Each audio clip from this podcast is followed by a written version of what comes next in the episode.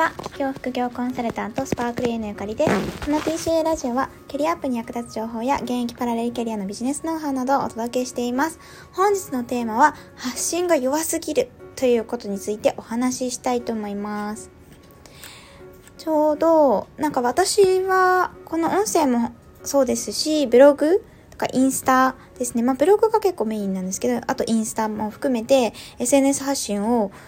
割と長く続けているんですね。6年くらいかな。ちょっと忘れちゃったんですけど。で、まあもちろん私の生徒さんも SNS を中心に集客をしたり、そこからお客様とつながって、で、あのサービスを実際に提供したりっていう方が多いので、SNS の発信を多くの人の、まあ、コンサルさせていただいたり、まあ、ちょっと指導させていただいたりっていうことをしてきているんですよね。で、よく思うのが発信がものすごく弱いなっていうことなんですよ。なんか音声とかだとその語気の強さとかあるかもしれないですけどもそういうのではなくってどちらかというと文章の方ですね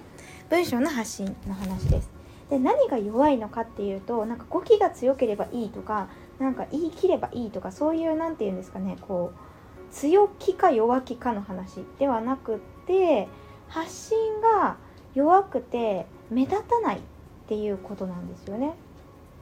でなんか具体的に言うとあの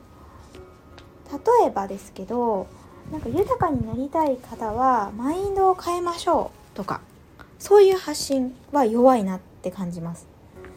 豊かになりたかったらマインドを変えましょうって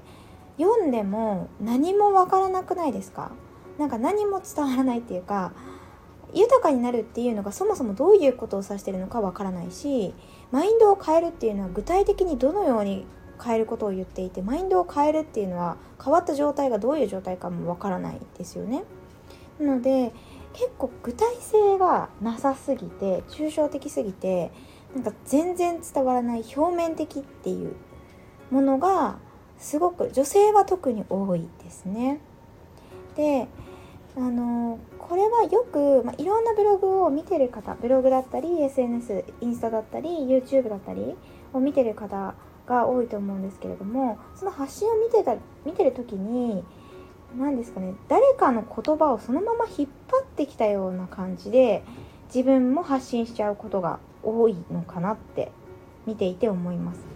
だからなんか借り物の言葉みたいな感じに感じられてでその借り物だなって思うのはよく聞くフレーズであるということと抽象度が高くてあなたならではの発信じゃないっていうところなんですよね。で自分らしい発信にするにはどうするのか。つまりその発信弱すぎるなじゃなくて発信が目立つようにするっていうこと。そのためにはどうすればいいのか。というと自分の言葉で具体的にお客さん、まあ、読者さんですね。読んでくれてる方、まあ、見てくれてる方に話しかけるように書くこと。書くことですね。そうです。なので自分の言葉に置き換える。っていうのがすごく大事。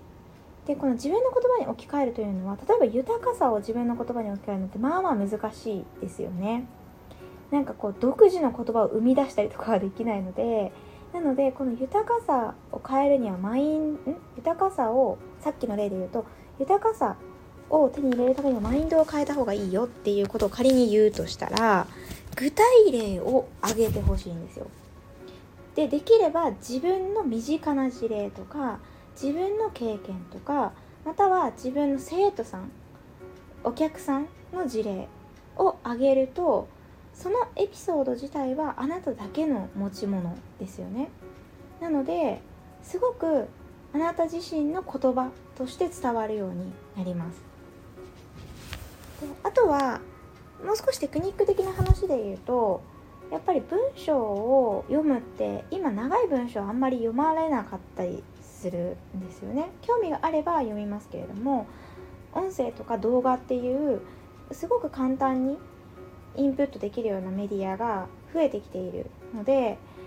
文章で発信するってなるとそれだけで結構読まれなかったり読み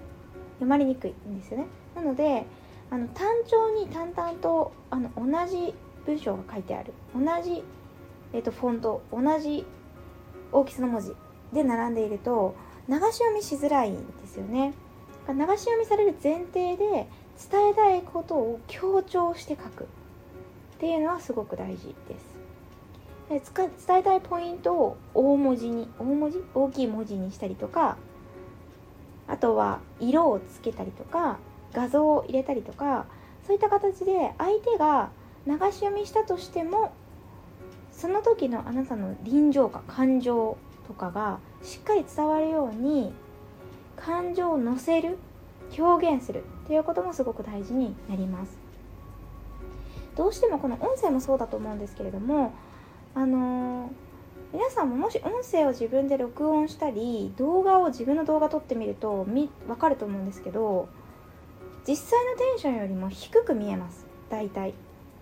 でインスタとかその動画や音声でさえそうなので文章だとなおさらそうなんですよ。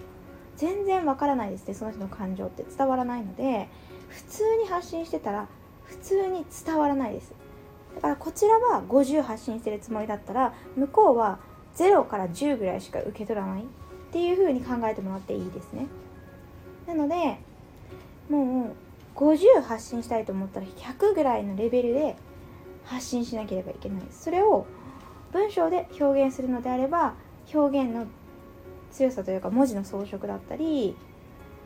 自分なりの感情ですね。あのうまさっていうよりかはあの自分の感情が爆発してる感じを自分の言葉で表せばいいと思います。人によってはびっくりマークをめっちゃたくさんつけるみたいなキャラクターの人もいるかもしれないですしというよりはなんかいろんな角度から比喩表現を使うみたいに巧みな技を持ってる人もいるかもしれないんですけれどもそれはま自分のスタイルがあると思うので日本語としての正しさとかよりも感情をあのぶつけるような感じで書くっていうのがすごく大事ですね。で動画とか音声の場合はちょっと自分の事前にちょっとテンション上げて書かないと書くっていうか発信しないと実際のテンションが伝わらないっていうのがありますので発信自分の発信を客観的に見た時に本当に自分が思ってたことどれだけ伝わるのか。そこを一度振り返ってみると発信が埋もれにくくなってちゃんと SNS もう数多くある SNS の中でもあなたの発信を見つけて読んで好きになってくれる方がいると思いますので是非一緒に頑張っていきましょう。それでは本日はこの辺で終わりにします。本日もご視聴いただきありがとうございました。私はこの発信を頑張りたいこの媒体、インスタ、例えばスタイフでもいいですし、インスタ、またはブログでもいいんですけれども、この発信をもっと強化したいというふうに思う方は、ぜひコメント欄でシェアしてください。ご質問も大歓迎です。次回もぜひ聴いていただけたら嬉しいです。ありがとうございました。バイバイ。